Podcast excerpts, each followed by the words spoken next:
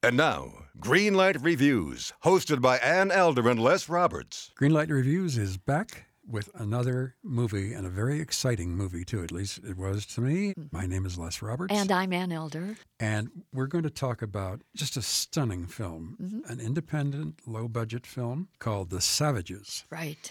written and directed by Tamara Jenkins and starring Laura Linney, Philip Seymour Hoffman, and Philip Bosco. And Peter Friedman. Peter Friedman is also in it, and he was wonderful too. It's about the relationship between a sister, Laura Linney, a failed playwright, mm-hmm. and failed in just about everything else, including her love life, and a very stuffy, irritable brother who is a drama professor, played by Philip Seymour Hoffman.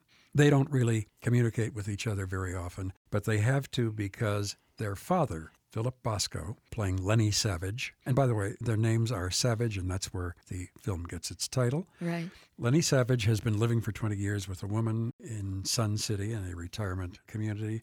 She has Alzheimer's. She passes away very early in the film, and now he is unable to function very well. So the brother and sister come together to take him back to Buffalo and put him in a nursing home. And when they do it, Ann, they really are forced to face the realities of familial responsibility. Uh-huh. They have to care for their ailing father.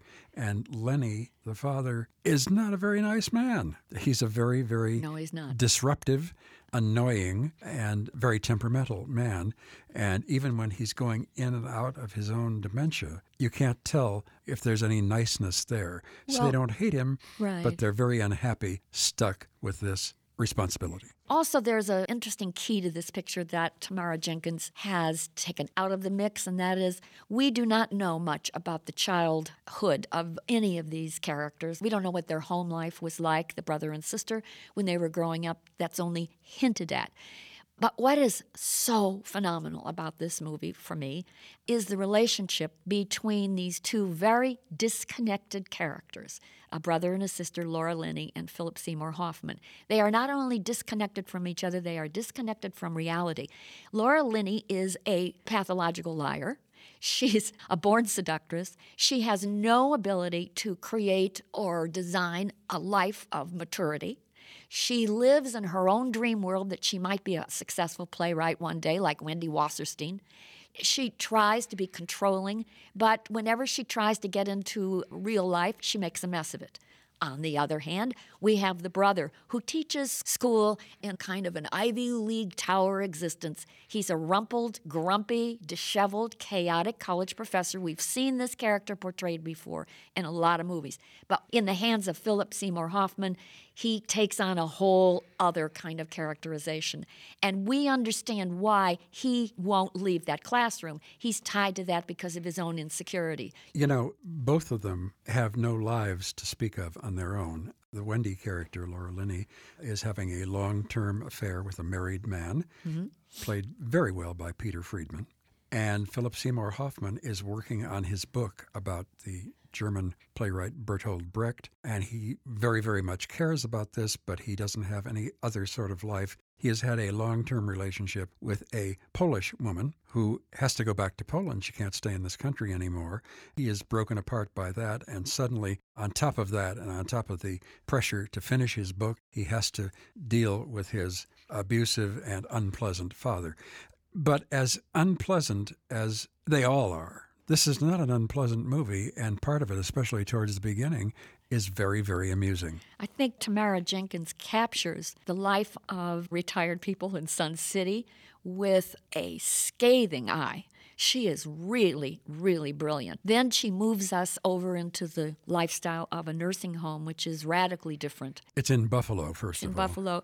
It reminded me exactly of all of the nursing homes that I have visited and been a part of and taking care of a family member. So I know that world.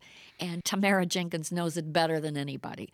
This is just great writing.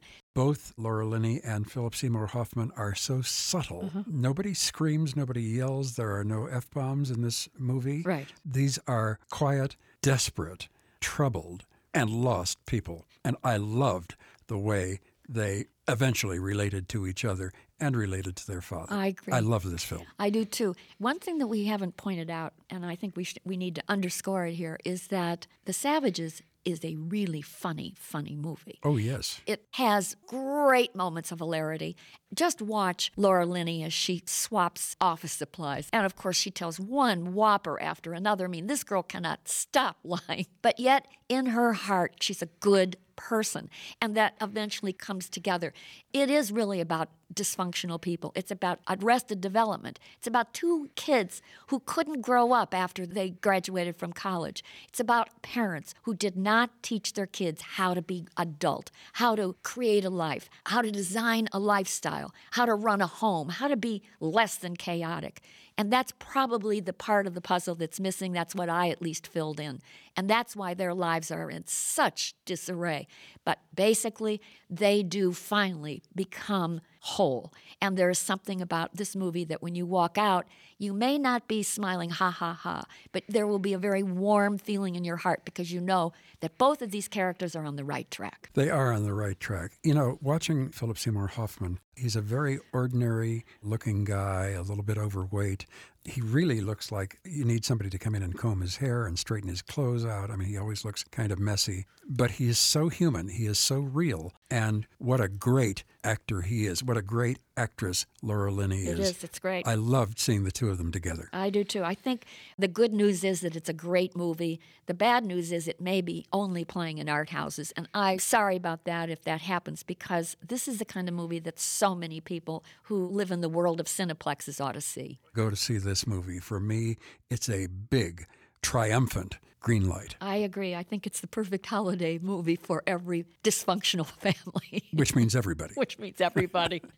it's really great. It has something for everybody in it. So for me, it also gets a real big, sweet green light. Two green lights for The Savages, starring Laura Linney, Philip Seymour Hoffman, and Philip Bosco as the Savage family. Written and directed by Tamara Jenkins. Ann Elder and I are very excited about this film, and we hope that everybody who listens to us and everybody else who doesn't listen to us goes out to see this film because it's very special. Until next time, I am Les Roberts, And I'm Ann Elder. and we're looking forward to seeing you having a great time at the movies.